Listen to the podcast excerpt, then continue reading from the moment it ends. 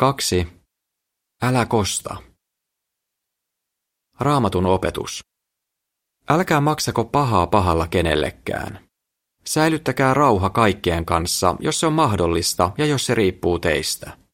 Älkää itse kostako, sillä on kirjoitettu, minun on kosto, minä maksan takaisin, sanoo Jehova.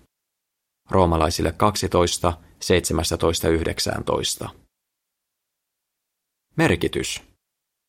On luonnollista, että tunnemme suuttumusta, kun meitä kohdellaan väärin. Jumala ei kuitenkaan hyväksy sitä, että kostamme. Hän kehottaa meitä sen sijaan olemaan kärsivällisiä, koska hän on luvannut korjata kaikki vääryydet pian. Mitä voit tehdä? Kun ihminen ryhtyy kostamaan, se vain pahentaa vihan kierrettä. Jos siis joku loukkaa sinua tai kohtelee sinua väärin, älä kosta, vaan yritä suhtautua asiaan rauhallisesti. Joskus on parasta vain antaa asian olla. Toisinaan voi tietenkin olla parempi selvittää asia. Jos esimerkiksi on joutunut rikoksen uhriksi, voi olla viisasta tehdä rikosilmoitus. Entä jos tuntuu, että ongelmaan ei löydy rauhanomaista ratkaisua tai olet jo tehnyt parhaasi ongelman selvittämiseksi ilman tulosta? Älä siltikään kosta, koska se vain pahentaisi tilannetta. Katkaise vihan kierre. Opettele luottamaan siihen, että Jumala tietää, miten ratkaista ongelma parhaiten. Luota häneen, niin hän toimii hyväksesi.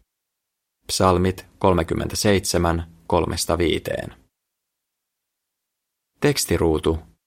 Tosielämän kokemus. Adrian. Pääsi eroon kostonhimosta. Adrian oli nuorena väkivaltainen katutappelija, joka oli aina valmis kostamaan.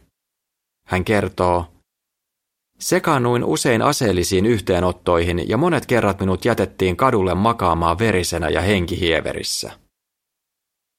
Adrian alkoi tutkia raamattua, kun hän oli 16-vuotias. Hän sanoo, sitä mukaan kuin edistyin raamatun tutkimisessa, aloin ymmärtää, että minun oli muutettava persoonallisuuttani. Hänen piti päästää irti vihasta ja lakata turvautumasta väkivaltaan. Hän hyötyi erityisesti siitä, mitä roomalaiskirjeen luvussa 12, jakeissa 17-19 sanotaan kostamisesta. Opin hyväksymään sen, että Jehova tekee lopun epäoikeudenmukaisuudesta omana aikanaan ja omalla tavallaan. Vähitellen pääsin eroon väkivaltaisesta elämäntavastani. Eränä iltana Adrianin entisen jengin vihollisjengi kävi hänen kimppuunsa. Jengin johtaja huusi, puolustaudu. Adrian myöntää, paloin halusta maksaa samalla mitalla takaisin. Kostamisen sijaan hän kuitenkin esitti Jehovalle lyhyen rukouksen ja lähti paikalta. Adrian jatkaa. Seuraavana päivänä näin jengin johtajan uudelleen. Koston himo kuohahti sisässäni, mutta pyysin jälleen hiljaa mielessäni Jehovalta apua itseni hillitsemiseen.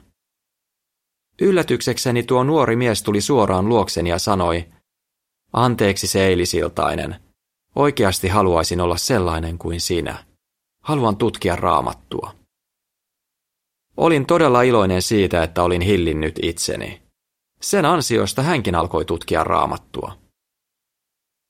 Adrianista lisää vartiotornissa numero 5 2016 sivuilla 14 ja 15. Artikkeli on saatavilla j2v.org-sivustolla. Kirjoitus päättyy.